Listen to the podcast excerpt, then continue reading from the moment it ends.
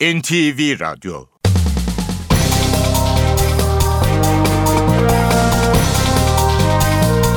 İşe Giderken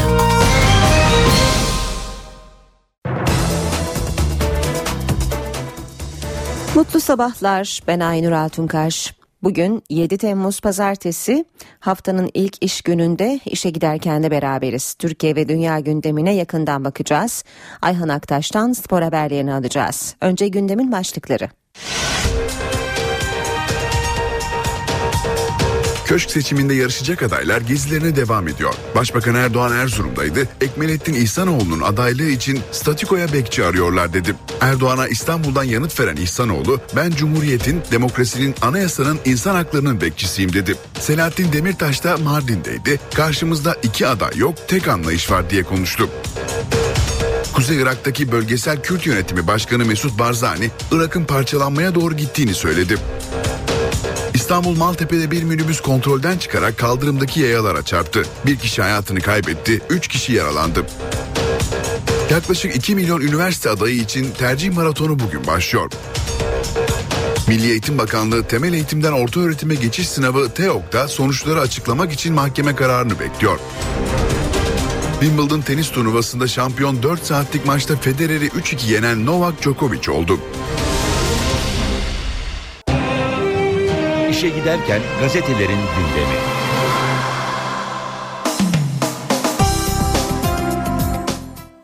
Milliyet gazetesiyle basın özetlerine başlıyoruz. Kara köleler diyor Milliyet gazetesi. Birinci sayfası tamamen e, tek habere ayrılmış. İşte Şırnak'taki madencilerin dramı Bünyamin Aygün'ün izlenimlerini görüyoruz. Burada ölmezsek açlıktan öleceğiz. Cudi Dağı'nın eteklerindeki maden ocaklarında 3000'i aşkın işçi orta çağ şartlarında yaşam savaşı veriyor. Kara köleler 80 santimetre çaplı borudan mezara gider gibi işe gidip geliyor ancak bir insanın sığabildiği boruda 200 metre boyunca ölüm korkusu yaşıyor hem de günde iki kez. Arkadaşımız e, Bünyamin Aygün diyor Milliyet gazetesi metal boru içine girmiş ve yaşadıklarını anlatmış. İnerken nefes alamayacağınızı ve ya halat koparsa korkusunu bir arada hissediyorsunuz. İndikçe insanın vücuduna sıcak hava geliyor kömür tozu her metrede ciğerlerinize biraz daha fazla giriyor. Yüzleri kömür karası insanların hepsi aynı şeyi söylüyor. Abi yoksuluz paramız pulumuz yok dışarıda ailemize bakıyoruz. Madende büyük yemiyesi 50 çocuk 30 lira. Kapısında çalışmak yasak yazan madenler 200 aşkın işçiye mezar oldu. Sadece metal boruyla inilen ve kazmayla kömür kazılan ocaklarda havalandırma ve destek direği yok. 80 santimetre çap 200 metre derinliğindeki kuyuya yiyecekler çuval içinde indiriliyor. Akşam başlayıp sabaha kadar süren çalışmanın en keyifli dakikaları 24'te verilen 15 dakika çay molası. Geçelim Hürriyet gazetesine manşet suyla vuruyor. IŞİD bölgedeki savaşını sadece silahla değil Dicle ve Fırat'ın suyuyla da yürütüyor. Örgütün eline geçen her baraj en tehlikeli silah haline geliyor. Felluce'yi kuşatan IŞİD'in ilk işi baraj kapaklarını kapatmak oldu. Böylece çevre köylerde konuştu Irak ordusu. Göl suyu yükselince selle mücadele etmek durumunda kaldı. İkinci sonuçsa Irak'ın büyük bölümünün kuraklık çekmesi, bazı yerlerde insanlar sokaklardaki su birikintileriyle ihtiyaçlarını gideriyor. Örgütün Musul barajını ele geçirmesiyle de Şii bölgelerine giden suyun önü kesildi. Ülkenin güneyinde elektrik sıkıntısı baş gösterdi. IŞİD, Fırat ve Dicle çevresinde etkinliğini giderek artırıyor. Devam edelim ee, yine Hürriyet gazetesinden bir başka başlıkla villa damadının Cumhurbaşkanı Abdullah Gül'ün görev süresi bitince Kanlıca'daki Hıdiv Kasrı yakınlarındaki lüks bir sitede satın aldığı villada yaşayacağına ilişkin haber üzerine köşkten dün bir açıklama yapıldı. Açıklamada villa Sayın Cumhurbaşkanımıza değil iş adamı damadı Mehmet Sarı Mermer'e aittir. İstanbul'a taşınması halinde Cumhurbaşkanımızın burada ikameti seçenekler arasındadır denildi. Bunlar monşer yolla metroyla işleri olmaz.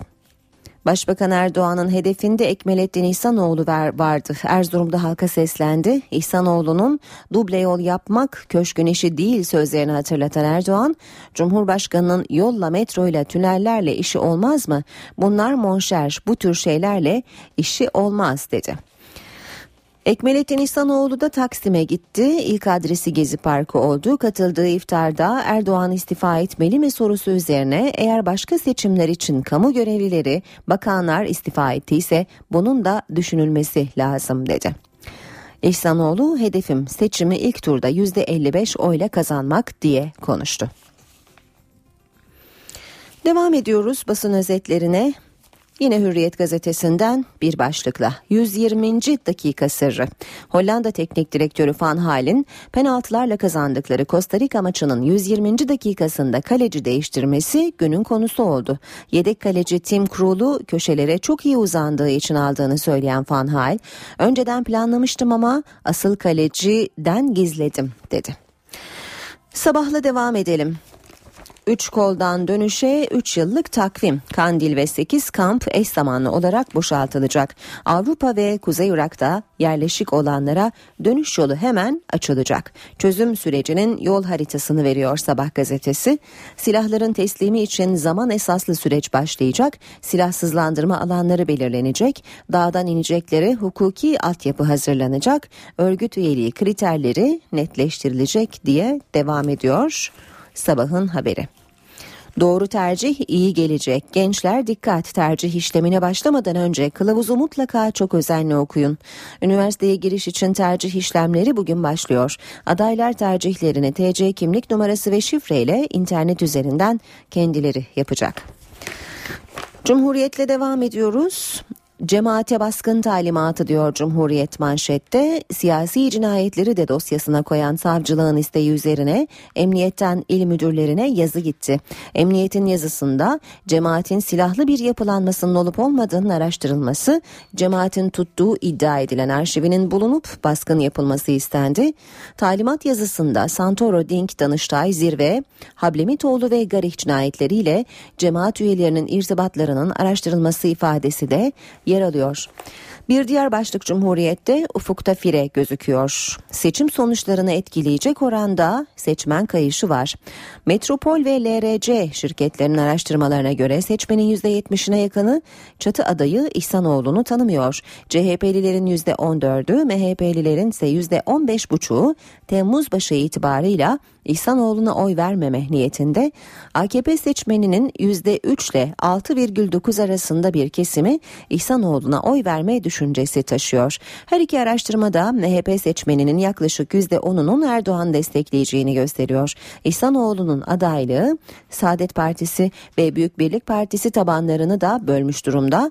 Saadet Partisi tabanının yarısı, Büyük Birlik Partisi tabanının da yarıdan fazlası Erdoğan'a oy vermeme düşüncesinde. Adayını en fazla sahip çıkan partiler AKP ve HDP. Utku Çakırözer'in değerlendirmesi.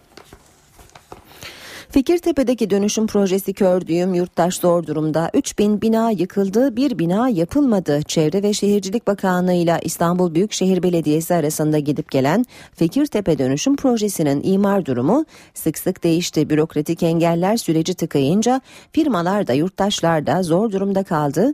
Yıkıntılara yerleşen Suriyeli göçmenlerle yan yana yaşayan Fikirtepe sakinleri belirsizlik içinde beklemeye devam ediyor.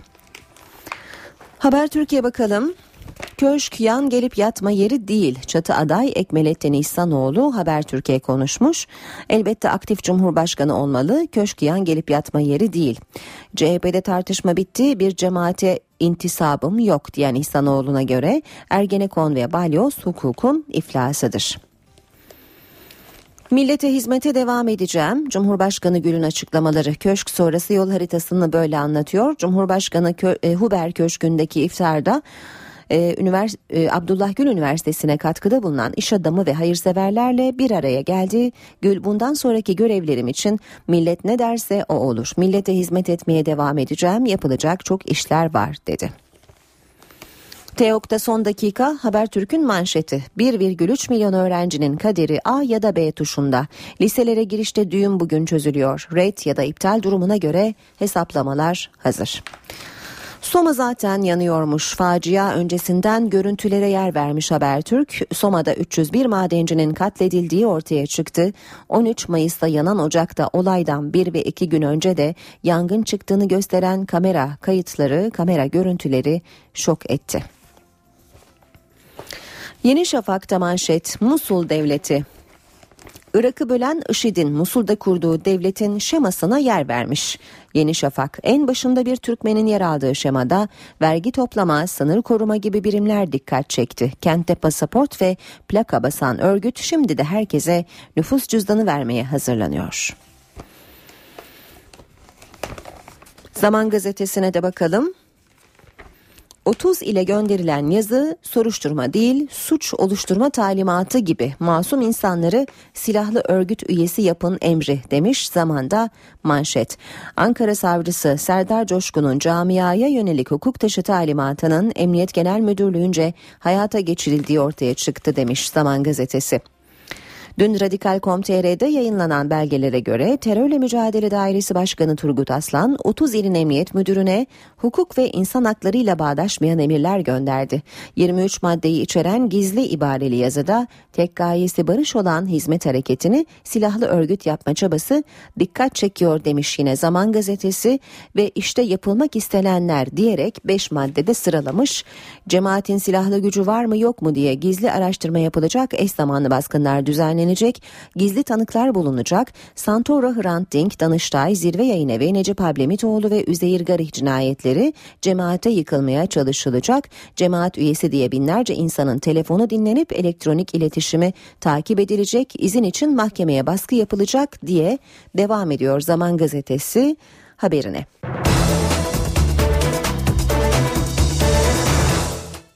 Türkiye ve dünya gündemine yakından bakmaya başlayalım işe giderken de saat 7.16 Cumhurbaşkanlığı adaylarının seçim turları devam ediyor. Başbakan Tayyip Erdoğan Samsun ve Erzurum'daydı. Beş partinin ortak adayı Ekmelettin İhsanoğlu'nu isim vermeden eleştirdi. Erdoğan seçilirse koşan Cumhurbaşkanı olacağının mesajlarını da verdi. Bir Cumhurbaşkanı adayına soruyorlar. Siz yollarla ilgilenecek misiniz? O aday da diyor ki ben cumhurbaşkanıyım. Benim yollarla ne işim var? Allah Allah. Cumhurbaşkanının yolla işi olmaz mı ya? Metro ile işi olmaz mı? Tünellerle, viyadüklerle işi olmaz mı? Bunlar monşer. Monşerlerin bu tür şeylerle işi olmaz. Biz istirahate çekilmiyoruz. Biz mola vermiyoruz. Tam tersine biz millete hizmet için bir üst makama doğru ilerliyoruz. Salonlardan salonlara değil, şantiyelerden şantiyelere koşan bir cumhurbaşkanı göreceksiniz. Başbakan Erdoğan yine isim vermedi ama Fethullah Gülen'e ve muhalefete de yüklendi.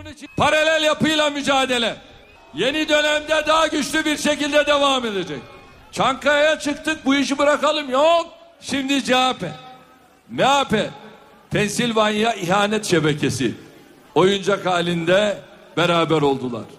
Kendi iradeleri yok. Kendi siyaseti yok. Kendi adayları yok. Başbakan Erdoğan siyasi kürtçülük yapmakla suçladığı HDP'yi de kongrelerine Türk bayrağı asılmadığı için eleştirdi. Başbakan Erdoğan'ın Erzurum'dan önceki durağı olan Samsun'un Canik ilçesinde başbakanlık korumalarını alarma geçiren bir gelişme yaşandı. Milletvekillerinin arasında tespit edilen silahlı bir kişi gözaltına alındı. Muhalefetin çatı adayı Ekmelettin İhsanoğlu ise Cumhurbaşkanlığı seçim turuna İstanbul'da devam etti. Taksim'de vatandaşlarla buluştu. İhsanoğlu'na başbakanın kendisine yönelik eleştirileri soruldu. Muhalefetin çatı adayı Ekmelettin İhsanoğlu İstanbul'daydı. Taksim'e giden İhsanoğlu Gezi Parkı'na girdi. Ardından İstiklal Caddesi'nde esnafı ziyaret etti. İhsanoğlu'na Başbakan Erdoğan'ın kendisiyle ilgili söylediği statükoya bekçi arıyorlar sözleri hatırlatıldı. Polemiğe girmeyeceğim fakat ben anayasaya bekçiyim. Ben devletin birliğine, milletin dirliğine, bütünlüğüne bekçiyim. Ben hak ve hukukun uygulanmasına, e, kanun hakimiyetine bekçiyim. Ben insanların eşit muamele görmesine bekçiyim. Ben anayasada yazılı olan hükümlerin bekçisiyim. Ben Cumhurbaşkanı andındaki hükümlerin bekçisiyim. Ekmelettin İhsanoğlu Taksim'de kadın cinayetlerini protesto eden bir grupla da karşılaştı. Eyleme destek verdi. Ben inşallah hakkın izniyle, halkın desteğiyle seçildiğim andan itibaren kadın meselesine ayrı bir önem vereceğim. Çünkü ben bunun mücadelesini İslam İşbirliği Teşkilatı içerisinde 9 sene yaptım. İhsanoğlu Taksim'deki programın ardından Sultan Gazi'ye geçti. Sokak iftarında vatandaşlarla birlikte iftar yaptı. Toplumun güven duyması lazım. Toplumun korkudan arınması lazım. Bu huzuru getirecek, bu gerginliği giderecek, bu güveni sağlayacak tedbirler almak lazım. İlk yapılacak şey budur. Bu temsili, bu kapsayıcı tavrı herkesin hissetmesi lazım gelir. Halkların Demokratik Partisi'nin Cumhurbaşkanı adayı Selahattin Demirtaş Mardin'deydi. Cumhurbaşkanı adayları Recep Tayyip Erdoğan ve Ekmelettin İhsanoğlu'nu eleştirdi. Karşımızda iki aday değil tek anlayış var dedi. Karşımızda iki aday yok. Karşımızda tek anlayış var. Aynı anlayış. Biri o partiden biri bu partiden hiç fark etmez. Aynı anlayış. Tek çizgi var karşımızda. Bu anlayışa göre devlet kutsaldır. Bu anlayışa göre kendi ifadeleridir. Devlet babadır. Döver de sever de. Bizim anlayışımıza göre devlet hizmetkardır. Devlet hizmetçidir. Biz bu anlayışı oturtana kadar bu mücadeleyi sürdüreceğiz. Çankaya çıkarız, çıkmayız. Buna halk karar verecek. Allah nasip ederse çıkarız. Ama çıkmazsak da biliyoruz ki bu değerler bu ülke için savunulacak en meşru, en haklı değerlerdir. Biz bundan asla vazgeçmeyeceğiz. Koltuk için değerlerimizi satmadık, satmayacağız. Köşk adayı Başbakan Erdoğan'la ilgili istifa tartışması sürüyor. MHP lideri Devlet Bahçeli'nin Yüksek Seçim Kurulu Başbakanın adaylığını kabul etmesin sözlerine AK Parti'den sert tepki geldi. İktidar kanadı kararı halk verecek diyor. Erdoğan'ın şahsında düğümlenen, şahsında somutlaşan vahim isnat ve suçlamalar adaylığının önünde çok ciddi yasal ve ahlaki engellerdir. Başbakanın adaylığı Yüksek Seçim Kurulu'ndan dönmeli. Sayın Bahçeli'ye buradan soruyorum. Yüksek Seçim Kurulu'na diyorsunuz ki Tayyip Erdoğan'ın adaylığına engel olun. Selahattin Temir, e, Demirtaş'ın adaylığına engel olun. Sayın Bahçeli tek adayla mı gireceksiniz seçime? MHP lideri Devlet Bahçeli'nin Başbakan Erdoğan için sarf ettiği bu sözlere AK Parti'den tepki var. AK Parti Genel Başkan Yardımcısı Mehmet Ali Şahin, Bahçeli'yi sert sözlerle eleştirdi. Bu eskiden 1960'lı yıllarda darbeden sonra bunlar oldu. Siz hala o kafada mısınız? Hala oralarda mısınız? Türkiye değişti. Sayın Bahçeli siz de değiştirin şu kafanızı. Herkes aday olabilir şartlarını taşıyan kararı millet verir. Bahçeli'ye bir tepki de Kültür ve Turizm Bakanı Ömer Çelik'ten geldi. CHP ve MHP Cumhurbaşkanını halkın seçmesini istemiyor. Sandığa ipotek koymak istiyor. Geçmişteki askeri vesayet yerine şimdi çatı vesayeti türetildi. Bu girişimin adı Halksız Cumhurbaşkanı projesidir. Halktan sandığı kaçırma gayretidir. Milli irade korkusudur. Cevabını halk verecektir. Cumhurbaşkanlığı seçimi siyaset ve siyasetsizleşme arasında geçecektir. Köşk seçimleri için resmi kampanya dönemi 11 Temmuz Cuma günü başlıyor. İşte gün gün Cumhurbaşkanlığı seçim takvimi. Türkiye'nin 12. Cumhurbaşkanı olabilmek için adaylık yarışı başladı. Cumhurbaşkanlığı seçiminde Recep Tayyip Erdoğan, Ekmelettin İhsanoğlu ve Selahattin Demirtaş yarışacak. Resmi kampanya dönemi ise 11 Temmuz Cuma günü başlayacak. Yüksek Seçim Kurulu Cumhurbaşkanlığı adaylık başvurularını incelemeye başladı. Kesin aday listesi ise 11 Temmuz Cuma günü resmi gazetede yayımlanacak ve propaganda dönemi başlayacak. Birleşik Oy Pusulası'nda adayların yerleri 14 Temmuz pazartesi günü yapılacak kura çekimiyle belirlenecek. Bu seçimde ilk kez oy pusulalarında adayların fotoğrafları da yer alacak. Yurt dışında yaşayan seçmenlerin 21-25 Temmuz arasında oy verecekleri gün ve saat aralığı belirlenecek. Oy verme işlemleri gümrük kapılarında 26 Temmuz Cumartesi, yurt dışı temsilciliklerinde ise 31 Temmuz Perşembe günü başlayacak. Adaylar radyo ve televizyon propaganda konuşmalarına 3 Ağustos Pazar günü başlayacak. Propaganda dönemi 9 Ağustos'ta sona erecek. SMS yoluyla yapılan bağış ve yardımlar kabul edilmeyecek. NTV Radyo İstanbul Maltepe'de bir minibüs kontrolden çıktı. Kaldırımdaki yayalara çarptı. Kazada bir kişi hayatını kaybetti, üç kişi yaralandı. Önce karşıdan gelen araca çarptı.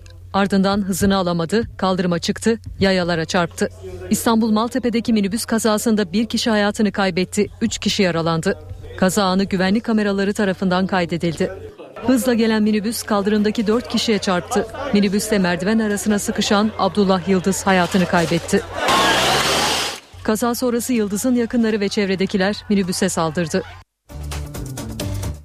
Temel eğitimden orta öğretime geçiş sınavı TEOK'ta yerleştirme sonuçları bugün açıklanabilir. Normal takvime göre sonuçların bugün açıklanması gerekiyor. Ancak 4 soru ile ilgili yürütmeyi durdurma kararı çıkınca konu Ankara Bölge İdare Mahkemesi'ne taşındı. Bakanlık 8. sınıf öğrencileri için liselere yerleştirme puanlarını buradan çıkacak kararın ardından açıklayacak. Milli Eğitim Bakanlığı hatalı bulunan 4. sorunun iptal edilmesi durumunu da göz önünde bulundurarak yeni bir puan hesaplaması yaptı. Yaklaşık 2 milyon aday için kritik günlere girildi. Üniversiteler için tercih maratonu bugün başlıyor. Süre 17 Temmuz'da sona erecek. ÖSYM tercih dönemine ilişkin önemli uyarılarda bulundu. Üniversiteler için tercih maratonu başlıyor. Adaylar tercihlerini 7-17 Temmuz tarihleri arasında internet üzerinden yapacak. Başvuru merkezlerinden tercih işlemi yapılmayacak. ÖSYM'ye posta yoluyla gönderilen veya elden verilen tercih listeleri geçerli olmayacak. ÖSYM tercih sürecinde adaylara önemli tavsiyelerde bulundu. Buna göre adayların 30 tercihinden ilk sırada yer alanları puanım yeterli olmayabilir endişesine kapılmadan sadece ilgilerini göz önüne alarak belirlemeleri gerekiyor. Adayların kazansalar bile kaydolmayı istemedikleri bir bölümü tercih etmemeleri önemli vurgulanıyor. Adaylar 17 Temmuz tarihine kadar ÖSYM'nin internet adresinden tercihlerinde değişiklik yapabilecek. Ancak tercih iptali yapılmayacak. 2014 yüksek öğretime geçiş sınavında en az bir puan türünde 140 veya daha fazla puan alanlar ön lisans programları ilahiyat fakülteleriyle sınavsız geçişe başvuru yapabilecek. Lisans programlarını tercih edebilmek içinse lisans yerleştirme sınavı puan türünde 180 puan alma şartı aranacak. Üniversitelere kayıt işlemleri ise 1-5 Eylül tarihleri arasında yapılacak. Dershanelerin dönüştürülmesi süreci 2 Haziran'da başlamıştı. Şimdiye kadar 77 dershane dönüşüm için başvuru yaptı. Yönetmelikte son düzenleme yapıldı. Özel Öğretim Kurumları Genel Müdürü Ömer Faruk Yelkenci'nin verdiği bilgiye göre 3 yıl içinde temel liselere dönüşemeyen dershaneler ruhsat alamayacak. Dershaneler temel lise olacak. Dershaneler artık eğitim sistemimizden çıkıyor. Bu kesin. Dershaneler 1 Eylül 2015 itibariyle hiçbir şeye dönüşmek istemiyorum diyorsa kapanacaktır. Özel Eğitim Kurumları Yönetmeliği resmi gazetede yayımlandı. Yönetmeliğe göre dershane sahipleri Ağustos 2015'e kadar dönüşüm için Milli Eğitim Bakanlığı'na başvuracak. Süreç 2 Haziran'da başladı. Şu ana kadar 77 dershane dönüşüm için başvuru yaptı. 77 başvuru var. Ee, bunlardan 44 tanesi illerdeki sistemden onaylanarak e, bize geçti. Dershanelere dönüşüm için 2018-2019 öğretim yılına kadar süre verildi. Yönetmeliğe göre dönüşüm için başvuran dershanelerin mevcut ruhsatları iptal edilecek. Gerekli şartlara uymaları halinde temel lise ruhsatı verilecek. Yeni yönetmelikte Kürtçe, Lazca, Çerkezce eğitime de izin veriliyor. Ancak okul isimleri Türkçe olacak. Okullara ülke ya da millet ismi verilemeyecek. Resmi gazetede yayımlanan yönetmelik özel okullara da ücret konusunda sınırlamalar getiriyor. Okullar artık keyfi zam yapamayacak. Buna göre yurt içi üretici fiyat endeksiyle tüfe toplanıp ikiye bölünecek. Çıkacak rakama en fazla 5 puan eklenebilecek. Bu yıl özel okulların zam oranı %22'ye kadar çıktı. Bu formül kullanılmış olsaydı zam oranı %15'te kalacaktı. Yaklaşık 2 milyon adayın başvurduğu kamu personeli seçme sınavı dün tamamlandı. Sınava lisans mezunları ya da lisans eğitimini tamamlayabilecek durumda olanlar katıldı. Kamu personeli seçme sınavında son viraj alındı. Yaklaşık 2 milyon kişinin girdiği sınavda 3. ve 4. oturumlar da yapıldı. Sınava lisans mezunlarıyla lisans programından mezun olabilecek durumda olan adaylar girdi.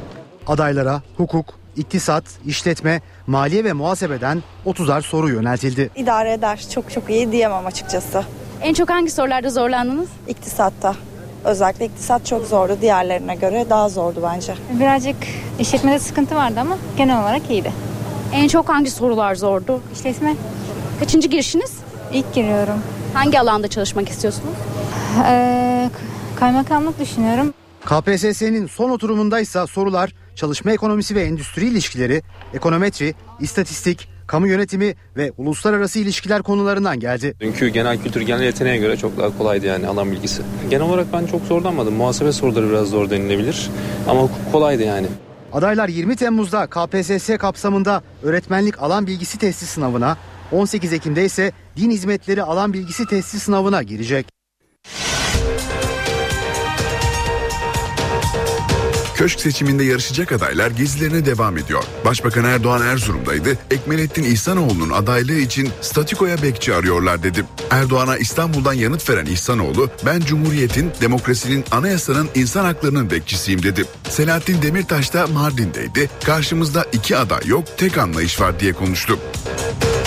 Kuzey Irak'taki bölgesel Kürt yönetimi başkanı Mesut Barzani, Irak'ın parçalanmaya doğru gittiğini söyledi. İstanbul Maltepe'de bir minibüs kontrolden çıkarak kaldırımdaki yayalara çarptı. Bir kişi hayatını kaybetti, üç kişi yaralandı. Yaklaşık 2 milyon üniversite adayı için tercih maratonu bugün başlıyor. Milli Eğitim Bakanlığı temel eğitimden orta öğretime geçiş sınavı TEOK'ta sonuçları açıklamak için mahkeme kararını bekliyor. Wimbledon tenis turnuvasında şampiyon 4 saatlik maçta Federer'i 3-2 yenen Novak Djokovic oldu.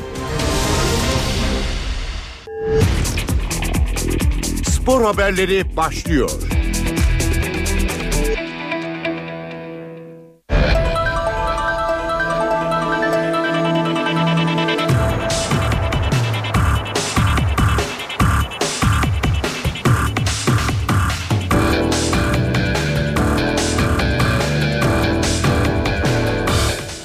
Günaydın ben Ayhan Aktaş spor gündeminden gelişmelerle birlikteyiz. Dünya Kupası'nda çeyrek final heyecanı dün oynanan Hollanda-Costa Rica maçıyla sona erdi. Rakibini penaltı atışları sonrası saf dışı bırakan Hollandalı taraftarlar yarı final yükselmenin sevincini yaşadı. Costa Rica cephesinde ilk kez son 8'e kalmanın gururu vardı. Dünya Kupası'nda son çeyrek final maçı Hollanda ile Costa Rica'nın mücadelesine sahne oldu. Penaltılarda Costa Rica'yı 4-3 yenen Hollanda yarı finale yükseldi. Fortenova stadını dolduran binlerce Hollandalı taraftar da galibiyetle birlikte takımlarının başarısını doyasıya kutladı. Maçın ardından stadın dışı adeta turuncuya boyandı. Hollandalı taraftarlar zafer şarkıları söyleyip dans etti. Portakalların kupaya bir atım daha yaklaşması, Arjantin ile Hollanda arasında oynanacak yarı final öncesi pek çok taraftarın şampiyonluğa dair inancını pekiştirdi. Costa Rica cephesinde ise kupaya veda etmenin hayal kırıklığı yaşansa da ilk kez çeyrek finale çıkmış olmanın gururu hakimdi. Costa Rikalı taraftarlar Dünya Kupası'nı mağlubiyet almadan tamamlayan takımlarına teşekkür etti. Hollanda Teknik Direktörü Louis van Gaal, Costa Rica ile oynadıkları çeyrek final maçının son dakikasında yaptığı kaleci değişikliği ile ilgili konuştu. Van Gaal kararını maçtan önce verdiğini açıkladı. Dünya Kupası çeyrek finalinde Hollanda Costa Rica'yı penaltı vuruşlarıyla 4-3 mağlup etti ve yarı finale yükseldi. Maçın ardından en çok konuşulan şey ise Hollanda Teknik Direktörü Louis van Gaal'ın yaptığı kaleci değişikliğiydi. 0-0 devam eden karşılaşmanın 119. dakikasında kaleci Silesen oyundan alan Van Gaal penaltı vuruşlarına geçilmeden hemen önce kaleyi Tim Krul'a emanet etti. Tecrübeli çalıştırıcı pek çok kişiyi hayrete düşüren bu kararı maçtan önce verdiğini söyledi. Van Gaal Costa Rica'nın Yunanistan'la oynadığı ve penaltılara giden çeyrek final maçını analiz ettik. Tim Krul köşelere çok iyi uzanan bir kaleci. Costa Rica'nın kullandığı penaltılarda da doğru köşeyi seçti. Yaptığımız çalışmaların karşılığını aldığımız için mutluyum dedi. Van Hal ayrıca Silesen'in dikkatini dağıtmamak için maçtan önce böyle bir değişiklik yapacağını 25 yaşındaki kaleciye söylemediğini belirtti. Tim Krul, Brian Ruiz ve Michael Umana'nın penaltı vuruşlarını kurtararak Hollanda'nın yarı finale yükselmesinde büyük rol oynarken Avrupa basınında maçın adamı ilan edildi. Hollanda Costa Rica maçının en çok konuşulan ismi Tim Krul, FIFA'nın internet sitesine açıklamalarda bulundu. Hollandalı kaleci takımına galibiyeti getiren kurtarışı yaptığı an kelimelerle ifade edilemeyecek bir mutluluk yaşadığını söyledi. Hollanda'nın Costa Rica'yı penaltılarla elediği çeyrek final maçına Hollanda'nın yedek kalecisi Tim Krul damga vurdu. Teknik direktör Louis van Gaal uzatmaların son dakikasında kimsenin beklemediği bir şey yaptı ve kaleci Silis'in oyundan alarak penaltı vuruşları için kaleyi Tim Krul'e emanet etti. İşte bu hamle Hollanda'ya turu getirdi. Krul, Brian Ruiz ve Michael Umanya'nın penaltı vuruşlarında gole izin vermedi. Böylece Hollanda Costa Rica'yı 4-3 mağlup ederek yarı finale yükseldi. Karşılaşmanın ardından FIFA'nın resmi internet sitesine konuşan 26 yaşındaki kaleci duyduğu mutluluğu dile getirdi. Krul, son penaltıyı kurtardığım anı anlatamam. Arkadaşlarımın bana koşuşunu hatırlıyorum. Daha önce buna benzer şeyleri televizyonda izlemiştim. Ama bu defa Dünya Kupası çeyrek finalinde aynı mutluluğu yaşayan bendim. Olağanüstü bir andı. Bunun etkisi önümüzdeki birkaç gün daha süreceğe benziyor dedi. Çeyrek final maçlarının ardından yarı final eşleşmeleri de belli oldu. Programı aktaralım. İlk maç 8 Temmuz Salı günü saat 23'te ev sahibi Brezilya ile Almanya arasında oynanacak. Diğer maçta 9 Temmuz Çarşamba günü saat 23'te Arjantin ile Hollanda arasında. FIFA hakem Cüneyt Çakır'ı Brezilya'da tuttu. Çakır'ın kupada kalan 4 maçtan birinde düdük çalması bekleniyor. Brezilya'nın ev sahipliği yaptığı Dünya Kupası'nın tamamlanmasına 4 maç kaldı. Kupada artık iki yarı final karşılaşması, üçüncülük maçı ve final oynanacak. Brezilya'da görev alan 33 hakemden 21 ülkesine döndü. FIFA Türkiye'yi temsil eden Cüneyt Çakır'ın ise kalmasına karar verdi. Kalan 12 hakemin arasına giren Çakır'ın yarı finaller, üçüncülük maçı ya da finalde düdük çalmasına kesin gözüyle bakılıyor. Çakır daha önce gruplarda Brezilya, Meksika ve Cezayir, Rusya karşılaşmalarını yönetmişti.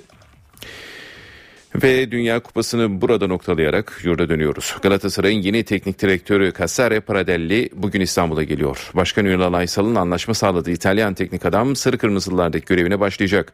Floransa'dan öğle saatlerinde özel uçakla İstanbul'a gelmesi beklenen Pradelli, Galatasaray'la 2 yıllık sözleşme imzalayacak. Sarı Kırmızılar tecrübeli teknik direktöre yıllık 1 milyon 750 bin euro ödeyecek. Pradelli'nin sözleşmesinde Süper Lig şampiyonluğu, kupa şampiyonluğu ve Avrupa'da başarı gibi primler de var. İtalyan teknik adam beraberinde 4 yardımcısını da getirecek. Sarı Kırmızılı ekipte kaleci antrenörü olarak görev yapan Farel de Parma'da forma giyerken birlikte çalıştığı Prandelli'ye yardımcı olacak isimler arasında yer alıyor. Galatasaray yönetimi ayrıca Erdal Keser'i de takımla yönetim arasındaki ilişkileri organize etmekle görevlendirdi. Avrupa basını Galatasaray ile ilgili pek çok transfer haberine yer veriyor. İddialara göre teknik direktör Prandelli'nin listesinde Skartel, Rumolo ve Osvaldo gibi isimler var. Avrupa basını teknik direktör Cesare Prandelli ile anlaşmaya varan Galatasaray'ın başta İtalya ve İngiltere'den olmak üzere pek çok oyuncuyla ilgilendiğini yazıyor. İngiliz Daily Mirror gazetesinin haberine göre Sarı Kırmızılar Liverpool'un savunma oyuncusu Martin Skrtel'e teklif yaptı. Liverpool savunmasının değişilmez isimlerinden olan Slovak stoper için Galatasaray'ın etkileyici bir rakam sunduğu ancak teknik direktör Brandon Rodgers'ın deneyimli oyuncuyu bırakma niyetinde olmadığı ifade edildi.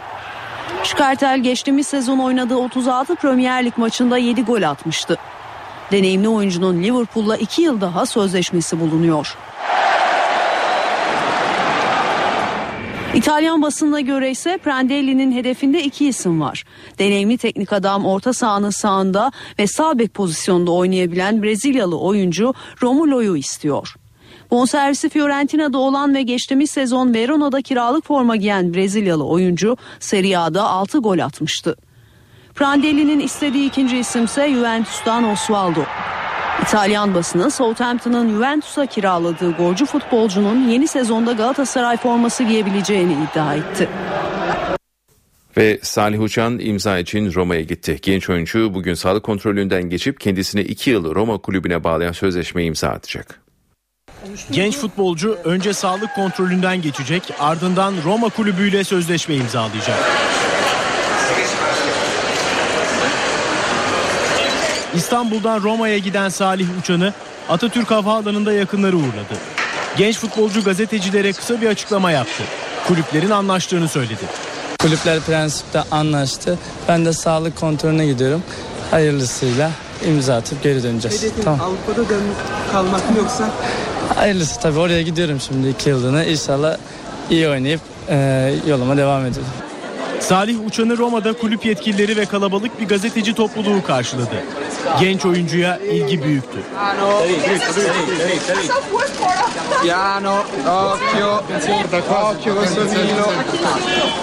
Roma kulübüyle 2 yıllık sözleşme imzalayacak Salih Uçan'ın kiralama bedelinin toplam 4 milyon euro olması bekleniyor. İtalyan ekibi iki sezon sonunda genç futbolcunun bonservisini almak isterse Fenerbahçe'ye 11 milyon euro daha ödeyecek. Trabzonspor'un anlaşma sağladığı teknik direktör Vahit Halilhodzic Cezayir milli takımından iki futbolcu istedi. Bu isimler Jabu ve Bogera. Trabzonspor yönetiminin Dünya Kupası öncesi görüşüp anlaşmaya vardığı teknik direktör Vahit Halilhodzic, Cezayir'den gelen baskılara rağmen geri adım atmadı. Cezayir Cumhurbaşkanı'na yeni bir sayfa açmak istiyorum diyen Halilhodzic, Trabzonspor'a verdiği sözün arkasında durdu. Trabzonspor Başkanı İbrahim Hacı Osmanoğlu ve kulüp CEO'su Burak Gürdal'la görüşen Halil Odzic, hazırlık maçlarına kadar takviyeler tamamlanmış olmalı dedi. Deneyimli teknik adam Cezayir milli takımının formasını giyen iki futbolcuyu listesinin başına yazdı. Halil Odzic yönetimden Cabu ve Bugera'yı istedi. Öte yandan 14 Temmuz'da Trabzon'da olması planlanan Halil Odzic için Mehmet Ali Yılmaz tesislerinde hazırlık yapılıyor. Tesislerde kalmak isteyen deneyimli çalıştırıcıya o da tahsis edilecek. Fransa bisiklet turunda ikinci etap geride kaldı. 201 kilometrelik parkurun galibi Astana takımından Vincenzo Nibali oldu. Bisiklet yarışlarının en prestijlisi olarak kabul edilen Fransa bisiklet turunun ikinci etabı İngiltere'nin York'la Sheffield kentleri arasında yapıldı. 201 kilometrelik parkurda düzenlenen ikinci etaba yarışseverler büyük ilgi gösterdi. Etabı 5 saat 8 dakika 36 saniyelik derecesiyle Astana takımının İtalyan bisikletçisi Vincenzo Nibali kazandı. Bu sonuçta Nibali Slovak Peter Sagan'ın 2 saniye önünde birinciliğe yerleşerek sarı mayoyu devraldı. BMC Racing takımından Belçikalı Greg van Avermaet ikinci, Omega Pharma Quickstep'ten Polonyalı Mihal Kwiatkowski üçüncü oldu. Turun üçüncü etabı Cambridge ile Londra arasındaki 155 kilometrelik parkurda koşulacak. Ve basketbol, basketbol FIBA Kadınlar Avrupa Ligi 2014-2015 sezonu kura çekimi yapıldı. Türkiye'yi temsil eden takımlardan Galatasaray Odeabank A grubu, Fenerbahçe ve Kayseri Kaski ise B grubunda yer aldı. FIBA Kadınlar Avrupa Ligi'nde gruplar belli oldu. Almanya'nın Münih kentinde gerçekleştirilen kura çekimle kupada Türkiye'yi temsil edecek takımlardan Fenerbahçe birinci, Galatasaray Odeabank ikinci, Kayseri Kaski de dördüncü torbadan katıldı. Kura çekiminin ardından geçen sezonun şampiyonu Galatasaray Odeabank A grubu, finalist Fenerbahçe ile Kayseri Kaski ise B grubunda yer aldı. Ligde yeni sezon grupları şu şekilde oluştu. A grubu Yekaterinburg Rusya, Galatasaray Otoyabank, Gut Angels Slovakya, USK Prag Çek Cumhuriyeti, Dinamo Kursk Rusya, Wisla Kempek Polonya, BLMA Fransa, Alba Yulia Romanya. B grubu Fenerbahçe, Tango Bush Fransa, Familio Sicchio İtalya, Kayseri Kaski, Nadezda Rusya, Parfumerias Avenida İspanya, Imos Brno Çek Cumhuriyeti, Enaga Torun Polonya. Grup maçları 5 Kasım 2014 tarihinde başlayacak. Dörtlü final müsabakaları 10-12 Nisan 2015 tarihlerinde yapılacak. Öte yandan FIBA Kadınlar Avrupa Ligi'nde takım sayısı 2014-2015 sezonunda 16'ya düşerken son 3 sezondur uygulanan 8'li final kaldırılarak dörtlü final uygulamasına geçildi.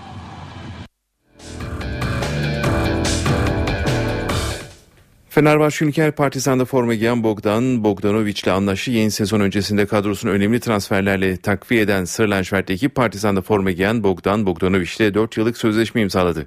Geçtiğimiz sezon öncesi Sırlanşvert takımla görüşen ancak Partizan'ın izin vermemesi nedeniyle Türkiye'ye gelemeyen 21 yaşındaki oyuncunun önümüzdeki günlerde Türkiye'de olması bekleniyor. Bogdan Bogdanovic ile imzalanan 2 artı 1 artı 1 şeklindeki sözleşmede oyuncunun ikinci yılından sonra NBA çıkışı var. Bogdanovic'in NBA hakları Phoenix Suns'ta bulunuyor.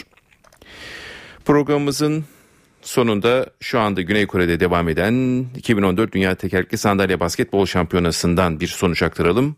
Millilerimiz Cezayir ile grubun son maçında karşı karşıya geldi. Türkiye Cezayir'i 69-39'da geçerek grubunda bir üst sıra yükselme adına önemli bir galibiyet elde etti. Amililer tekerlekli sandalye basketbol milli takımımız ilk maçını Amerika ile oynamış 74-57 mağlup olmuş. İkinci maçında ise Kolombiya'yı 63-56 ile geçmişti.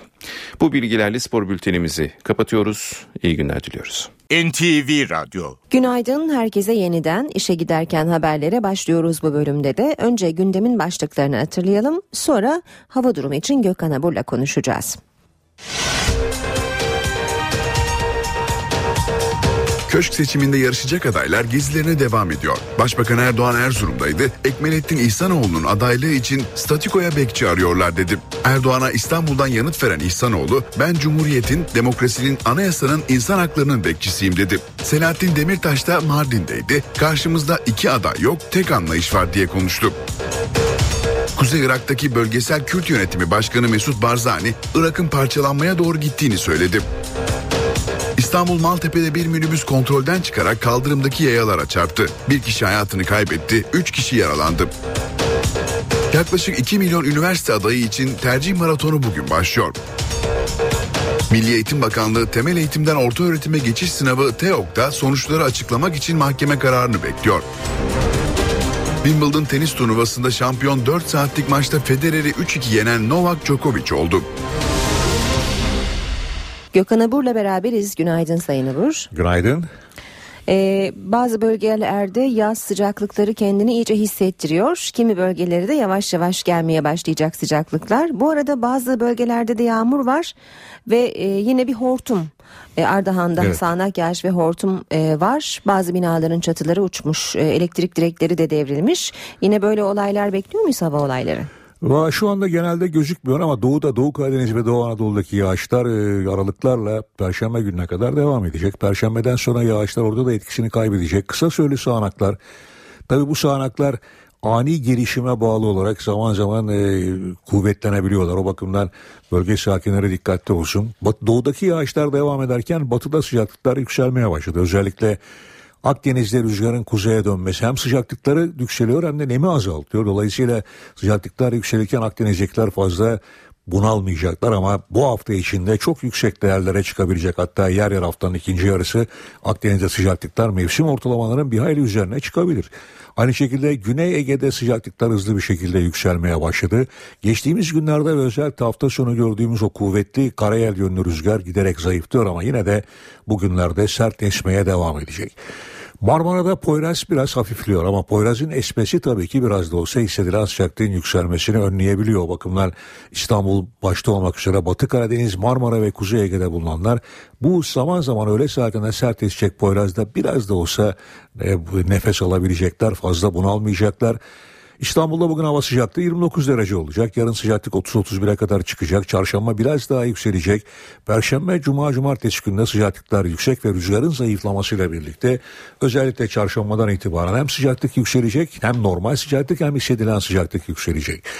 Evet İzmir'de ise şu anda hava sıcaklığı 18-20 dereceye yaklaştı. Rüzgar yok hafif oldukça sakin. Öğle saatlerinde yine Çeşme Kuşadası arasında Güney Ege'de rüzgar var. Bodrum'la yine öğleden sonra sert esmesini beklediğimiz karaya yönlü rüzgar var. İzmir bugün 34 derece olacak. Ankara'da şu anda hava sıcaklığı 17 derece, e, hava açık. Rüzgar doğudan esiyor ama çok kuvvetli değil. Bu hafif Poyraz'a doğru dönecek öğle saatlerinde ve bugün Ankara'da da sıcaklık öğle saatlerinde özellikle 30 dereceleri geçecek. Evet Ee, bizleri bekleyen koşullar bu. Ee, bizde koşullar gayet normal olsa da uzak doğuda sanki bir e, olağanüstü hava olayı var. Ne dersiniz? Evet şu anda Neo Guri adında bir süper tayfun var. Şu anda rüzgarın hızı 280 kilometre ve sistem Çok yıkıcı e, olabilir mi 280 Japonya'ya bu hızla girerse yıkıcı olur ama tahmin ediyorum ki Japonya'ya yaklaştıkça şu anda e, Kore'nin güneyinden e, geçmek üzere. Tabii giderek e, kuzeye doğru çıktıkça hızını biraz azaltacak ama yine de Japonlular bir hayli tedirgin. Hı hı. Japonlar bir hayli tedirgin çünkü hakikaten e, süper tayfun oraya doğru yaklaşmasını sürdürüyor. Tabii denizler ısınıyor, okyanusların ısınması ve bu senenin El Niño senesi olması önümüzdeki günlerden itibaren yalnız Pasifik'te değil Atlantik'te de harikenlerin ve tayfunların etkisinin giderek artacağının bir göstergesi. Evet. Bizde de denizler ısınmaya başladı. Antalya 25-26'ya çıktı, Bodrum 23-24, Marmaris aynı şekilde 23, öf, An- Ayvalık civarı Edremit Körfezi'nde 22-23'lere çıktı. Marmara'da da ısındı değil mi? 22'lere kadar 23'lere Evet. kadar çıkabildi. Hatta Karadeniz'de de sıcaklıklar, deniz suyu sıcaklıkları 22 ile 23 derece arasında değişiyor. Evet. Evet. Artık yaz Tam yaz kendini hissettiriyor. başladı. Gökhan Abur teşekkürler. Ben teşekkür ederim. NTV Radyo Gündeme yakından bakmaya devam edelim. Cumhurbaşkanlığı adaylarının seçim turları devam ediyor. Başbakan Tayyip Erdoğan Samsun ve Erzurum'daydı. Beş partinin ortak adayı Ekmelettin İhsanoğlu'nu isim vermeden eleştirdi. Erdoğan seçilirse koşan Cumhurbaşkanı olacağını söyledi. Bir cumhurbaşkanı adayına soruyorlar. Siz yollarla ilgilenecek misiniz? O aday da diyor ki ben cumhurbaşkanıyım. Benim yollarla ne işim var? Allah Allah. Cumhurbaşkanının yolla işi olmaz mı ya? Metro ile işi olmaz mı? Tünellerle, viyadüklerle işi olmaz mı? Bunlar monşer. Monşerlerin bu tür şeylerle işi olmaz. Biz istirahate çekilmiyoruz. Biz mola vermiyoruz. Tam tersine biz millete hizmet için bir üst makama doğru ilerliyoruz. Salonlardan salonlara değil, şantiyelerden şantiyelere koşan bir cumhurbaşkanı göreceksiniz.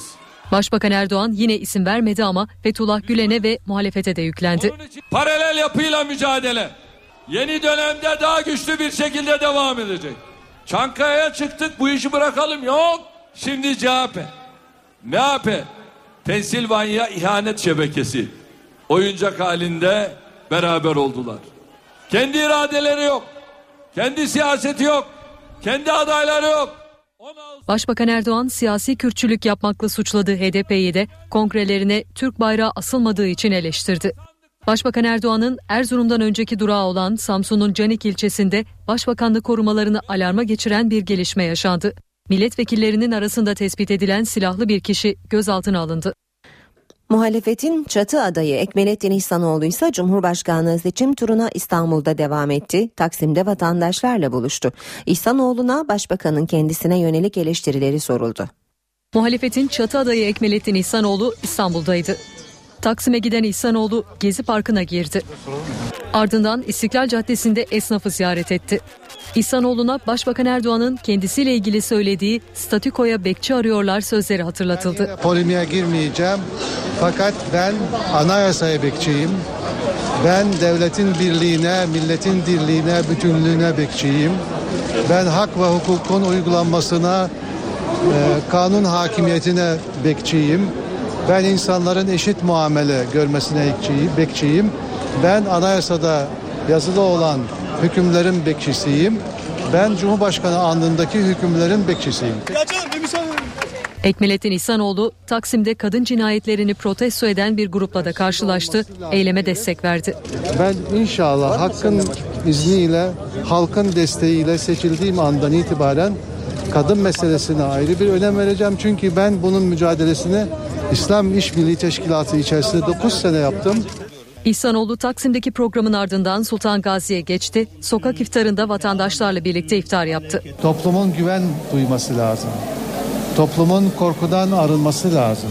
Bu huzuru getirecek, bu gerginliği giderecek, bu güveni sağlayacak tedbirler almak lazım. İlk yapılacak şey budur. Bu temsili, bu kapsayıcı tavrı herkesin hissetmesi lazım gelir. Halkların Demokratik Partisi'nin Cumhurbaşkanı adayı Selahattin Demirtaş Mardin'deydi. Cumhurbaşkanı adayları Recep Tayyip Erdoğan ve Ekmelettin İhsanoğlu'nu eleştirdi. Karşımızda iki aday değil tek anlayış var dedi. Karşımızda iki aday yok. Karşımızda tek anlayış var. Aynı anlayış. Biri o partiden biri bu partiden hiç fark etmez. Aynı anlayış. Tek çizgi var karşımızda. Bu anlayışa göre devlet kutsaldır.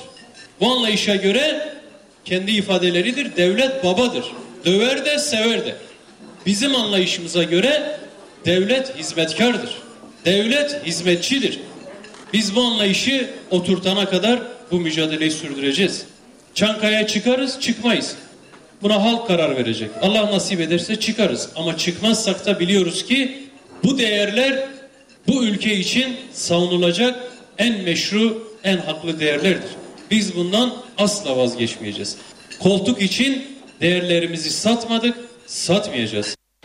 Abdullah Öcalan'ın basılmadan yasaklanan kitabı ile ilgili hak ihlali kararı veren Anayasa Mahkemesi gerekçesini açıkladı. Gerekçede şiddeti teşvik etmeyen düşünceler sınırlandırılamaz denildi. Anayasa Mahkemesi Abdullah Öcalan'ın kitabının basılmadan yasaklanması ile ilgili verdiği hak ihlali kararının gerekçesini açıkladı. Yüksek Mahkemenin gerekçeli kararında uygulamanın demokratik toplumların ölçülülük ilkesine uygun olmadığı vurgulandı.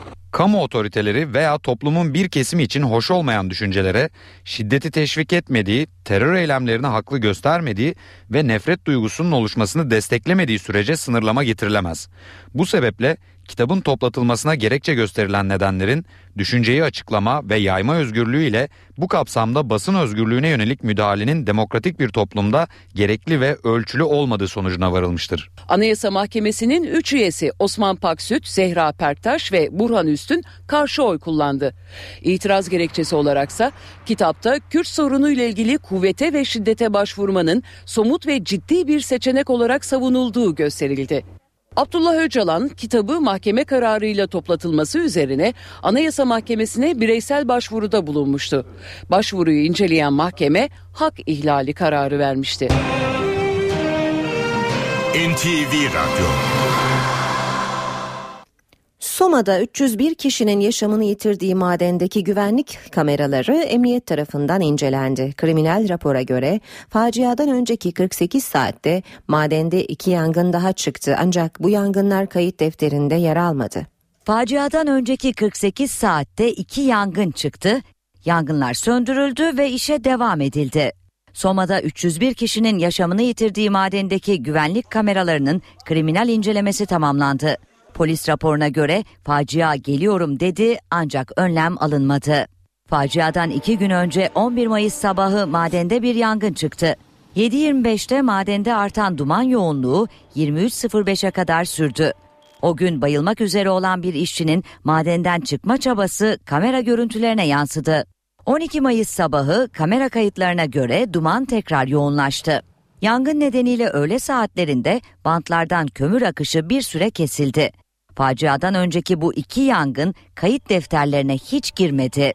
Ve facianın yaşandığı gün saatler 14.55'i gösterdiğinde artık dönüşü olmayan olaylar zinciri başladı. Yaklaşık 5 dakikada maden tamamen dumanla doldu. Dumandan etkilenen işçilerin bantların üzerinde dışarı çıkarılma çabası da kayıtlara yansıdı. Cumhuriyet Savcısının soruşturma dosyasına giren kamera kayıtları gaz ölçüm kayıt defterindeki verileri de çürütmüş oldu. Diyarbakır'da yaklaşık 10 yıldır su sıkıntısı çeken köylüler tepkili. Köylüler su gelmezse Cumhurbaşkanı seçiminde sandığa gitmeyiz diyor. Köylerine su getirilmesi için eylem yaptılar, Cumhurbaşkanlığı seçimine gitmeme kararı aldılar. Diyarbakır'ın Çermik ilçesi Kuyu köyü yaklaşık 10 yıldır içme suyu sıkıntısı yaşıyor. Köyde 5 yıl önce su şebekesi kuruldu ancak su kaynağı yaklaşık 4 kilometre uzaktaydı. Mesafe uzak olduğu için su köye ulaştırılamadı. 1200 kişinin yaşadığı Kuyu köyünde her gün 4 kilometre boyunca eşek sırtında su taşınıyor. Sorunun çözülmesini isteyen köylüler suları gelmediği takdirde Cumhurbaşkanlığı seçiminde oy kullanmayacaklarını belirtti. Bu suyumuz hal olmasa bu 40 seçime 40 gün var. 40, 40 gün içerisinde ya kazısı ya da bir şeysi yapılmasa köylü bana kulak karşı seçime girmeyeceğiz, oy kullanmayacağız. Önce Mudanya, şimdi de Tosya. Ramazan ayının ikinci oruç kazası Kastamonu'da yaşandı. Tosyalılar İmam İmsakiye'ye yanlış bakınca iftarı 11 dakika erken yaptı. Ramazan ayının ikinci iftar kazası Kastamonu'da yaşandı. Akşam ezanı 11 dakika erken okundu. Tosya'da yaşayanlar oruçlarını erken açtı. Merkezi sistemle ezan okunan ilçede akşam ezanını okumakla görevli imam İmsakiye'ye yanlış baktı. 20.28'de okuması gereken akşam ezanını 20.17'de okudu. Ezanın başlamasıyla Ramazan topu da atıldı. İmam yanlışlığı fark edip ezanı yarıda kesti ancak artık çok geçti. Ezan okunmaya başladı. Tabi biz de ister istemez oruçlarımızı bir an e, yazın verdiği rehavetle, sıcaklıkla e, oruçlarımızı açmış bulunduk. Şimdi bizim günahımız ne? Saate baktık e, 20.18. E, takvime baktık. İmsakiye baktık 20.28. Yanlış olacağını düşündük. Yakın akrabalara da telefon açtık. Herkesi uyardık. E, tüm Tosya'ya geçmiş olsun. Tosya müftüsü Mehmet Korkmaz'a göre Tosyalılar bir gün kaza orucu tutmak zorunda. Genel itibariyle çoğunluk orucu açmadı. Çok az e, orucu açanlar oldu. Bu arkadaşlarımız da İnşallah bir gün kaza etmek suretiyle bu hata telafi edilecektir. Dört gün önce de Bursa'nın Mudanya ilçesinde yaşayanlar iftarı 5 dakika erken yapmıştı. Bu yıl donun üretimini olumsuz etkilediği ürünlerden biri de kayısı. Ancak Elazığ'ın Baskil ilçesindeki kayısı üreticilerinin yüzü gülüyor. Çünkü baraj çevresindeki kayısı ağaçları dondan etkilenmeyince üreticinin geliri 7 katına çıktı. 200 milyar para yapıyor 25 liradan. Yani bir memur 10 sene 20 sene çalışsa benim kadar para kazanmayacak. Yani şu an e, kayısı bizim için bir milli piyango gibi. Malatya'da kayısıyı don vurdu. Elazığlı kayısı üreticilerine ise piyango vurdu. Az sayıdaki kuru kayısı üreticisinin geliri 7 katına çıktı. Elazığ'ın Baskil ilçesinde Karakaya Baraj Gölü çevresindeki kayısı üreticileri bu yıl diğerlerine göre daha şanslı. Kayısı üretiminin yaygın olduğu noktalarda don etkili olunca ürünler bozuldu. Ancak baraj çevresindeki ağaçlar her yıl olduğu gibi kaliteli meyve verdi. Burada da yanabilirdi ama yanmadı. Çok şükür Baskil bölgesi ikliminden dolayı sahil bölgesi bu Karakaya Barajı'ndan dolayı ikliminden dolayı biraz nem oranı var. Üreticiler kayısıdaki gelişmeyi piyango olarak değerlendiriyor. Zira bu yıl 8 ton kuru kayısının bedeli bir önceki yılın 40 tonuna eşit. Baskilliler kazançlarına rağmen diğer kayısı üreticileri için üzgün.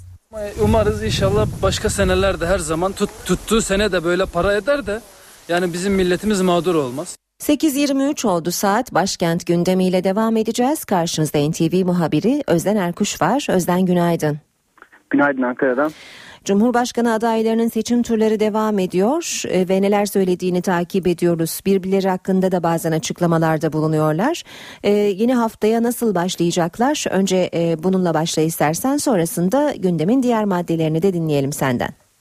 Tabii Cumhurbaşkanlığı seçimleri ve Cumhurbaşkanlığına aday olan 3 ismin yapacakları bugün e, bu hafta boyunca ve bugün Ankara'da gündemi belirleyecek. Başbakan Erdoğan'la başlayalım. Başbakan resmi kampanya sürecini 11 Temmuz'da başlatacak ama hafta sonu mesaisine başladı aslında. Samsun ve Erzurum'da mitingler mitingler yaptı. Köşk turu kapsamında vatandaşlarla buluştu. Başbakan bugün Ankara'da Ankara Büyükşehir Belediyesi'nin Kuşçağız Aile Yaşam Merkezi'nin açılışına katılacak. Başbakan iftarını da burada yapacak. İftarın ardındansa bir konuşma yapmasını bekliyoruz. Kuşkusuz Cumhurbaşkanlığı seçim sürecine ilişkin ve diğer adaylara ilişkin yine mesajları olacaktır Başbakan Erdoğan'ın. HDP'nin adayı Selahattin Demirtaş da köşk turu kapsamında aslına bakılırsa daha önce bazı görüşmeler yaptı ancak onun resmi kampanya programı da bugün belli olacak. Kampanyanın ayrıntıları bugün HDP'nin MYK toplantısının ardından açıklanacak. Bu MYK toplantısında Demirtaş'ın seçimlerde kullanacağı logo, slogan ve diğer unsurlar da masaya yatırılacak ardından da Demirtaş'ın resmi seçim kampanyası İstanbul'da düzenlenecek bir basın toplantısıyla başlayacak. Hangi kentlere gidecek, hangi bölgelerde olacak, kaç miting yapacak gibi soruların yanıtları da bu basın toplantısıyla netleşmiş olacak. Muhalefetin çatı adayı Ekmelettin İhsanoğlu mesaisine en erken başlayan isimli Cumhurbaşkanlığı seçim sürecinde bugün Aydın'da olacak. Vatandaşlar ve kanaat önderleriyle bir araya gelecek, destek isteyecek. Bir yandan da meclis çalışmaya devam ediyor. Ankara'da meclis gündemiyle devam edelim. Plan Bütçe Komisyonu'nda torba tasarı mesaisi sürüyor. Taşeron işçilik, madencilik, memur hakları gibi birçok farklı konuda köklü değişiklikler içeren tasarının görüşmelerine hafta sonunda da ara verilmedi. İktidarla muhalefeti sık sık karşı karşıya getiren görüşmelerde tasarıya önergelerle sık sık yeni maddeler de ekleniyor. Görüşmelere bugün de devam edilecek. Tasarı salı günü Meclis Genel Kurulu'nda görüşülecek çözüm süreci paketinin ardından genel kurul gündemine gelecek. Yargı cephesinden bir başka aktaralım Ankara'dan. Ankara'daki gezi olayları sırasında başına isabet eden polis kurşunlarıyla hayatını kaybeden Ethem Sarısülük davasında polis memuru Ahmet Şen'in yargılanmasına devam edilecek. Bugün davanın 6. duruşması bugün yapılacak. 5. duruşmada susma hakkını kullanan e, sanık polis memuru e, hakkındaki tutuklama talebi de reddedilmişti. Ahmet Şeh bugünkü duruşmaya da tutuksuz olarak katılacak. Ve önemli bir hatırlatma ile bitirelim. Çok sayıda öğrenci ve velinin gözünü çevirdiği noktaya yani TEOK sınav sonuçlarından Milli Eğitim Bakanlığı'nın daha önce yayınladığı kılavuza göre temel eğitimden orta öğretime geçiş uygulamasının yerleştirme puanlarının bugün açıklanması bekleniyor. Ama hatırlatmak gerekir TEOK'un 8. sınıflara yapılan birinci dönem sınavındaki 4 soruyla ilgili geçtiğimiz hafta yürütmeyi durdurma kararı verilmişti. Bakanlık bununla ilgili üst mahkemeye itiraz başvurusunda bulundu. Bakanlık 8. sınıf öğrencileri için liselere yerleştirme puanlarının buradan gelecek kararı göre açıklayacak. Bakanlık soruların iptal edilmesi durumunu da göz önünde bulundurarak yeni bir hesaplama yaptı. Mahkemenin kararına göre puanların bugün açıklanması bekleniyor. Çok sayıda öğrenci ve veli de buradan çıkacak kararı bekleyecek. Ankara'da gündemden öne çıkacak başlıklar bugün böyle olacak. Özden teşekkürler. Başkent gündemini Özden Erkuş'tan aldık. Şimdi ekonomiyle devam edeceğiz. Ayşe teyze ne yapsın köşesinde Profesör Güngör Uras halka açık şirketlerden bahsedecek. Ayşe teyze ne yapsın? Güngör Uras, Ayşe teyze ekonomide olan biteni anlatıyor. Merhaba sayın dinleyenler. Merhaba Ayşe Hanım teyze, merhaba Ali Rıza Bey amca. Halk birikimini bankaya yatırırken nasıl bir faiz alma bekleyişinde ise hisse senedi alanın da bekleyişi şirketin her yıl dağıtacağı kar payıdır. Ayşe Hanım teyzemin, Ali Rıza Bey amcamın bu tür küçük yatırımcıların fiyat hareketlerini izleyerek kısa sürede hisse senedi alıp satacak imkanları yok. Onlar için önemli olan aldıkları hisse senetlerini sahibi olan şirketlerin dağıtacakları temettü, kar payı Küçük yatırımcının bekleyişi satın aldığı hisse senedinin her yıl dişe dokunur ölçüde kar payı temettü dağıtmasıdır. Banka kredisi kullanan şirketler nasıl düzenli olarak faiz ödemek yükümlülüğü altında ise hisse senedi satarak halka açılan şirketler de eğer kar ediyorlar ise muntazaman ortaklarına kar payı temettü dağıtmak zorundadır. Borsada 400'den fazla şirketin hisse senedi işlem görüyor. Bunlardan sadece 70 dolayındakinin düzenli olarak kar payı dağıttığını görüyoruz. Son 10 yılda borsadaki 400'ü aşkın şirketin yarıya yakını tek kuruş kar payı dağıtmadı. Geri kalanların bazıları düzensiz olarak kar payı dağıtıyor. Daha da kötüsü bazı şirketlerin kar payı dağıtmak bir yana hisselerini sattıkları ortaklardan daha fazla para çekme arayışında sürekli olarak bedelli sermaye artırımına giderek nakit toplamalarıdır. Son 10 yılda 60 dolayındaki şirket hissedarlarından düzenli olarak nakit topladı. 2013 yılında halka açılan tüm şirketler 45 milyar lira dolayında kar etti. Hissedarlarına temettü dağıtanlar 9 milyar lira temettü dağıtabildiler. Temettü verimi ortalama olarak 2008 yılında yüzde 4,93 iki, 2010 yılında yüzde 1,79'a düştü. 2012 yılında %1,86 oldu. 2014 Haziran verilerine göre temettü oranı yüzde 1,58 gibi çok düşük oranda. Tabii ki karlılık her şirkette farklı oranlardadır. Fakat görülüyor ki temettü verimi genel olarak çok düşük. İşte bu nedenle biz de borsadaki hisse senetlerine yatırım yapanlar temettü alamayacaklarını bildiklerinden borsada hisse senetlerinin piyasa değerlerinin yükselmesi bekleyişinde oluyorlar.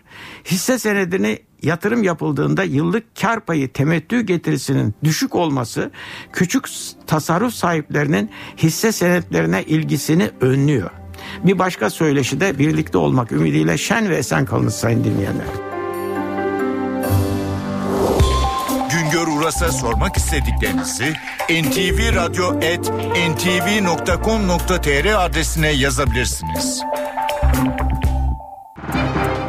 Piyasalara da bakalım ara vermeden. BIST 100 endeksi açıldığı puanın 6 puan üzerinde 77.534 puandan geçen haftayı tamamladı. E, yeni haftaya dolar 2.13, euro 2.90'dan başlıyor. Euro dolar 1.36 dolar yani 102 düzeyinde. Altının onsu 1316 dolar. Kapalı çarşıda külçe altının gramı 90. Çeyrek altın 147 liradan işlem görüyor. Brent petrolün varili 111 dolar. Köşk seçiminde yarışacak adaylar gezilerine devam ediyor. Başbakan Erdoğan Erzurum'daydı. Ekmelettin İhsanoğlu'nun adaylığı için statikoya bekçi arıyorlar dedi. Erdoğan'a İstanbul'dan yanıt veren İhsanoğlu, ben Cumhuriyet'in, demokrasinin, anayasanın, insan haklarının bekçisiyim dedi. Selahattin Demirtaş da Mardin'deydi. Karşımızda iki aday yok, tek anlayış var diye konuştu. Kuzey Irak'taki Bölgesel Kürt Yönetimi Başkanı Mesut Barzani, Irak'ın parçalanmaya doğru gittiğini söyledi. İstanbul Maltepe'de bir minibüs kontrolden çıkarak kaldırımdaki yayalara çarptı. Bir kişi hayatını kaybetti, üç kişi yaralandı. Yaklaşık 2 milyon üniversite adayı için tercih maratonu bugün başlıyor. Milli Eğitim Bakanlığı temel eğitimden orta öğretime geçiş sınavı TEOK'ta sonuçları açıklamak için mahkeme kararını bekliyor. Wimbledon tenis turnuvasında şampiyon 4 saatlik maçta Federer'i 3-2 yenen Novak Djokovic oldu. Irak'taki gelişmelerle devam edelim. Irak'ın Telafer kentinde Türkmenlerle Irak Şam İslam Devleti örgütü arasında çatışma yaşanıyor. Çatışmaların nedeni Sünni Türkmen aşiretlerin IŞİD'in hilafet ilan etmesinin ardından örgüte biat etmeyi reddetmeleri. İki taraf arasındaki şiddetli çatışmalarda çok sayıda ölü ve yaralı olduğu belirtiliyor. Çatışmalar sebebiyle onlarca Türkmen aile evlerini terk edip bölgeden kaçarken boşaltılan evler de yağmalanıyor. Irak Türkmen Cephesi Başkanı Erşet Salihi de Telafer Türkmenlerinin büyük bir insanlık dramı yaşadıklarını söyledi. Musul'un batısında bulunan Telafer kenti çoğunluğu Türkmenlerden oluşan stratejik bir bölgede yer alıyor. Kuzey Irak'taki bölgesel Kürt yönetimi başkanı Mesut Barzani Irak'ta yaşanan krizle ilgili konuştu. Barzani Irak parçalanıyor bu bazılarının görmek istemediği gerçek ifadelerini kullandı. Alman basınına konuşan Barzani Şii ve Sünnilerde radikal güçlerin etki kazandığına dikkat çekti ve bunlarla mı bir ortak devlet yapacağız bu olmaz halklar gönüllü olarak birlikte yaşayabilirler diye konuştu. Kürt lider Türkiye ile olan ilişkilerin son 10 yılda geliştiğini ve şimdi çok iyi olduğunu söyledi. Barzani Kürtlerle Türk hükümeti arasındaki barış sürecini destekliyoruz. Erdoğan'ın Erbil ziyareti tarihi bir adımdı. Kürtler herkese iyi komşu olacak dedi. İsrail polisi tarafından dövüldükten sonra gözaltına alınan Filistin asıllı Amerikalı genç serbest bırakıldı. Ancak 15 yaşındaki Tarık Ebu Hudayr ev hapsinde kalacak. Filistinli genç geçen hafta kaçırıldıktan sonra yakılarak öldürülen Muhammed Ebu Hudayr'ın da kuzeni. İsrail polisinin dövüp gözaltına aldığı Filistin asıllı Amerikalı genç serbest. İsrail mahkemesi geçen hafta kaçırılıp öldürülen Filistinli Muhammed Ebu Hudayr'ın kuzeni olan Tarık Ebu Hudayr'ın 9 gün ev hapsinde tutulmasına karar verdi. Florida'da yaşayan ve ailesini ziyarete gelen Ebu Hudayr mahkeme binasından yakınlarıyla birlikte çıktı. Yüzüme vurdular. Vahşice bana vurdular. Bilincimi kaybettim. Hiçbir şey yapamadım. Şimdi daha iyi hissediyorum. Amerikan yönetimi olaydan duyduğu endişeyi dile getirirken soruşturmanın şeffaf bir şekilde yürütülmesini istemişti. İsrail polisi Muhammed Ebu Hudayr'ın öldürülmesine yönelik protesto gösterileri sırasında kuzeninin polise taş attığını iddia ediyor. Yakılarak öldürülen Filistinli gencin cinayetinde de önemli bir adım atıldı. İsrail polisi bazı Yahudi şüphelileri gözaltına aldı. İsrailli yetkililer 16 yaşındaki Muhammed Ebu Hudayr'ın kaçırılması ve öldürülmesinin ardında aşırı sağcı Yahudilerin olduğunu tahmin ediyor. Filistinli gencin cansız bedeni çarşamba günü Kudüs'te bir ormanlık alanda bulunmuştu. Filistinlilere göre Muhammed Ebu Hudayr 3 İsrailli gencin kaçırılarak öldürülmesinin ardından aşırı sağcı İsraillilerin intikam saldırılarına kurban gitti. Amerika Birleşik Devletleri'nde Washington Post gazetesi Ulusal Güvenlik Teşkilatı NSA'in takip ettiği kişilerin önemli bir bölümünün sıradan Amerikalılar olduğunu ortaya çıkardı. 4 aylık araştırmasının sonuçlarını yayınlayan gazeteye göre Ulusal Güvenlik Teşkilatı'nın izlediklerinin %90'ı takip edilmesi gereken hedefler değil. Amerikan Ulusal Güvenlik Teşkilatı NSA'in izleme ve takip ağına sıradan Amerikalı internet kullanıcıları takıldı. Bu tespit Amerikan Washington Post gazetesinde yer aldı. Gazeteye göre Ulusal Güvenlik Teşkilatı'nın internet ve cep telefonu üzerinden izlediklerinin %90'ı takip edilmesi gereken hedefler değil, sıradan vatandaşlar. 10 bin hesap sahibinin günlük hayatının Amerikan Ulusal Güvenlik Teşkilatı tarafından kataloglanıp kayıt altına alındığı ortaya çıktı. NSA'in 2009 ile 2012 yılları arasında tuttuğu bu kayıtların çoğu kişisel bilgileri, çok az bir bölümü kayda değer istihbarat bilgilerini içeriyor. Washington Post bu sonuca eski CIA çalışanı Edward Snowden'ın temin ettiği 160 bin e-posta ve anlık mesajlarla 10 bin online hesaptaki 7900 belgeyi inceleyerek ulaşmış. Ulusal Güvenlik Teşkilatı'nın internetle cep telefonlarını izleme ve takibinin Başkan Barack Obama için ikilem oluşturduğuna dikkat çekiliyor. Zira bir yandan bazı kayda değer istihbarat bilgileri elde edilirken bir yandan da insanların özel hayatları mercek altına alınmış oluyor. Bir spor haberiyle size veda edelim. Az sonra spordaki gelişmeleri Ayhan Aktar size ayrıntılı olarak aktaracak. Wimbledon tenis turnuvasının şampiyonu Novak Djokovic oldu. Yaklaşık 4 saat süren maçta Djokovic, İsviçreli rakibi Federer'i 3-2 mağlup etti. Tenis dünyasının en önemli turnuvalarından biri olarak kabul edilen Wimbledon'da şampiyon Novak Djokovic oldu. Sırp raket dünya eski bir numarası İsviçreli Roger Federer'i zorlu bir mücadelenin ardından yenmeyi başardı. 5 sete uzayan müsabakada Djokovic Federer'e 3-2 üstünlük sağladı ve 7. Grand Slam zaferine ulaştı. Djokovic zaferinin ardından gözyaşlarına hakim olamadı.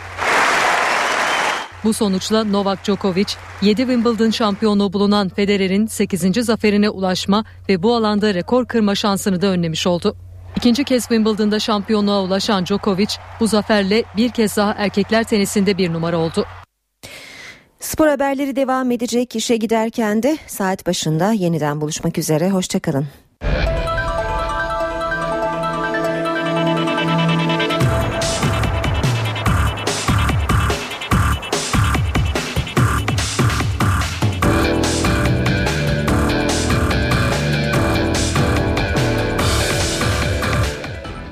Bir kez daha günaydın. Spor gündeminden gelişmelerle birlikteyiz. Galatasaray'ın yeni teknik direktörü Casere Prandelli bugün İstanbul'a geliyor.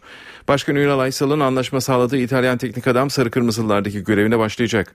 Floransa'dan öğle saatlerinde özel uçakla İstanbul'a gelmesi beklenen Prandelli Galatasaray'la 2 yıllık sözleşme imzalayacak. Sarı Kırmızılılar tecrübeli teknik direktöre yıllık 1 milyon 750 bin euro ödeyecek. Prandelli'nin sözleşmesinde Süper Lig şampiyonluğu, kupa şampiyonluğu ve Avrupa'da başarı gibi primler de var. İtalyan teknik adam beraberinde 4 yardımcısını da getirecek. Sarı Kırmızılı ekipte kaleci antrenörü olarak görev yapan Tafarel de Parma'da forma giyerken birlikte çalıştığı Prandelli'ye yardımcı olacak isimler arasında yer alıyor. Galatasaray yönetim ayrıca Erdal Keser'i de takımla yönetim arasındaki ilişkileri organize etmekle görevlendirdi.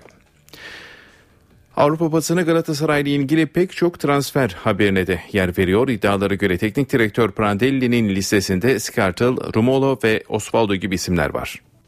Avrupa basını teknik direktör Cesare Prandelli ile anlaşmaya varan Galatasaray'ın başta İtalya ve İngiltere'den olmak üzere pek çok oyuncuyla ilgilendiğini yazıyor.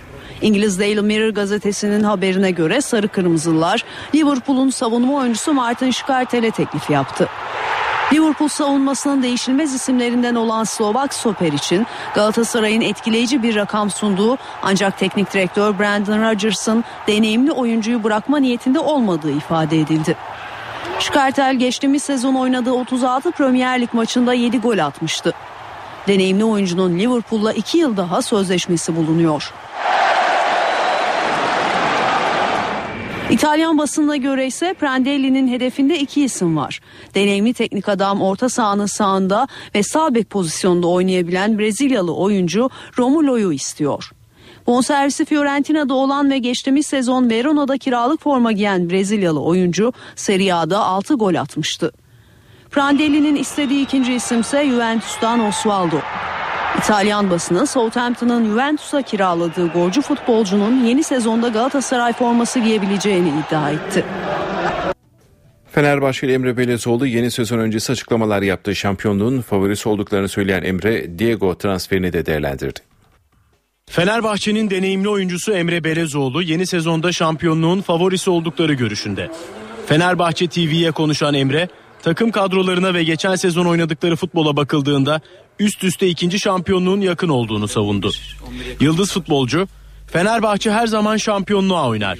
Bu sene takımdaki rekabet belki ortamı biraz daha gelecek ama şu anki mevcut kadromuzla ve geçen sezon yaptıklarımızla yine favoriyiz. Elimizden geldiğince taraftarımızın mutluluğu için çaba sarf edeceğiz. İnanıyorum ki dördüncü yıldızla bu başarımız perçinlenecek dedi. Emre Fenerbahçe'nin Diego transferini de değerlendirdi. Diego'nun çok önemli bir futbolcu olduğunu dile getiren Emre Belezoğlu, bu seviyede bu kadar önemli liglerde oynamak kolay değildir. Diego bunu başarmış bir futbolcu. Elimizden geldiğince ona destek olacağız. Fenerbahçe'mizin başarısı için mücadele edeceğiz diye konuştu. Trabzonspor'un anlaşma sağladığı teknik direktör Vahit Halil Hodzic Cezayir milli takımından iki futbolcu istedi. Bu isimler Cebu ve Bogera. Trabzonspor yönetiminin Dünya Kupası öncesi görüşüp anlaşmaya vardığı teknik direktör Vahit Halil Hodzic, Cezayir'den gelen baskılara rağmen geri adım atmadı. Cezayir Cumhurbaşkanı'na yeni bir sayfa açmak istiyorum diyen Halil Hodzic, Trabzonspor'a verdiği sözün arkasında durdu. Trabzonspor Başkanı İbrahim Hacı Osmanoğlu ve kulüp CEO'su Burak Gürdal'la görüşen Halil Hodzic, hazırlık maçlarına kadar takviyeler tamamlanmış olmalı dedi. Deneyimli teknik adam Cezayir milli takımının formasını giyen iki futbolcuyu listesinin başına yazdı. Halil Odzic yönetimden Cabu ve Bugera'yı istedi. Öte yandan 14 Temmuz'da Trabzon'da olması planlanan Halil Odzic için Mehmet Ali Yılmaz tesislerinde hazırlık yapılıyor. Tesislerde kalmak isteyen deneyimli çalıştırıcıya oda tahsis edilecek. Bu arada Vahit Halil Hodzic Cezayir milli takımıyla yollarını ayırdığı Futbol Federasyonu'nun internet sitesinden resmen açıkladı. Halil Hodzic'in önümüzdeki günlerde Trabzon'a gelip Bordo Mavili takımla sözleşme imzalaması bekleniyor.